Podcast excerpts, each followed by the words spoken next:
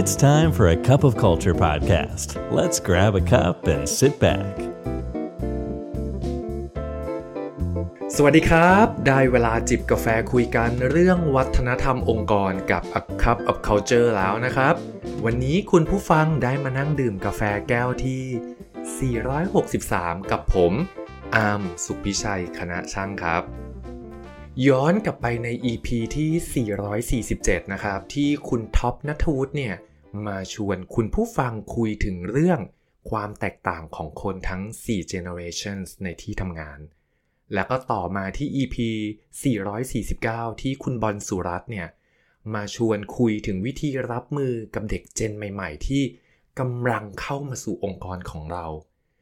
หลังจาก 2 EP นี้ออกไปคำถามที่ผมสนใจแล้วก็รู้สึกว่าอยากจะต่อยอดจาก 2 ท่านข้างต้นก็คือ เมื่อคนแต่ละเจนเนี่ยมีความแตกต่างกันทั้งในเรื่องอายุ วิธีคิดและประสบการณ์ อะไรล่ะคือสิ่งที่คนเหล่านี้ต้องการจากการทำงาน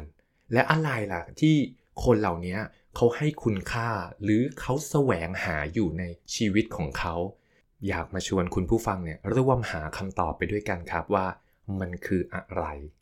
ก่อนอื่นเลยผมขอทบทวนกลุ่มคนทั้ง 4 generations ที่อยู่ในช่วงของการทำงานในปัจจุบันก่อนนะครับ ว่ามีกลุ่มไหนบ้าง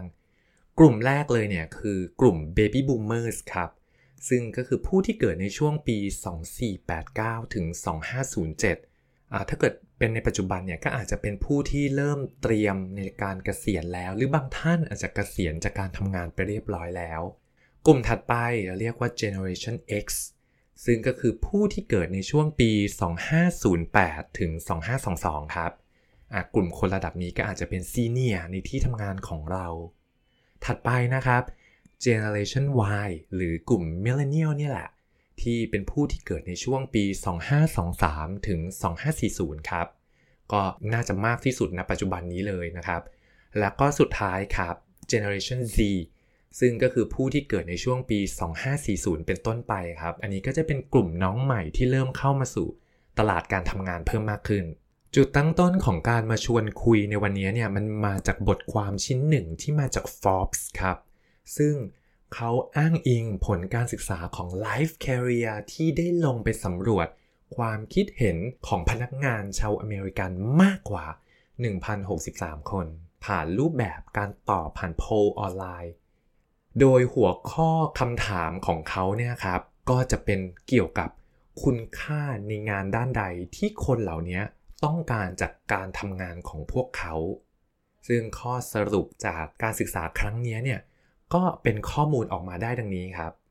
ข้อสรุปแรกเนี่ยมันคือคำว่า choice and control ฮะ ก็คือทางเลือกและการควบคุม ผลการสำรวจเขาพบว่า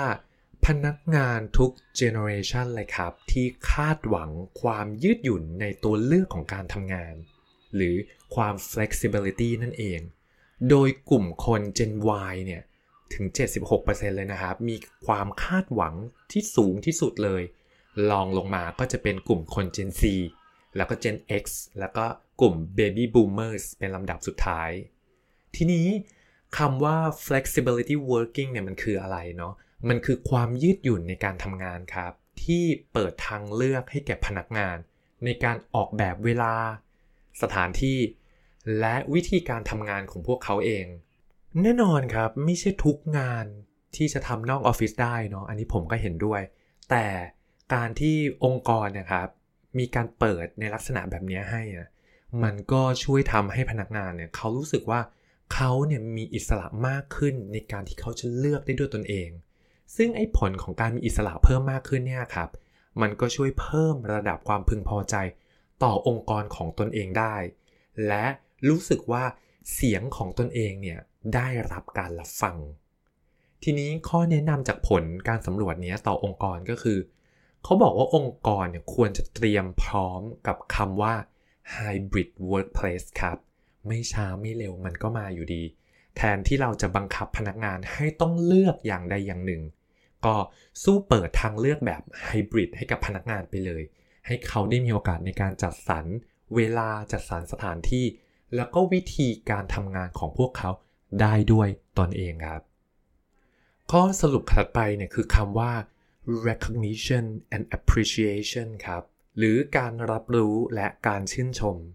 แบบสำรวจตัวนี้เขาถามไปถึงสิ่งที่เหล่าพนักงานให้ความสำคัญเกี่ยวกับประสบการณ์ในการทำงานของตัวพวกเขาเอง จากผลสำรวจเขาพบว่า ความมีหน้ามีตาในการทำงานเนี่ยครับถือว่ามีความสำคัญสูงสุดต่อตัวพวกเขาเลย โดยเจนที่ให้ความสำคัญเรื่องนี้สูงสุดเลยก็คือ เจน X ครับ ถึง 64%เลย ลองลงมาก็คือ Gen Y ก็ตามด้วย Gen Z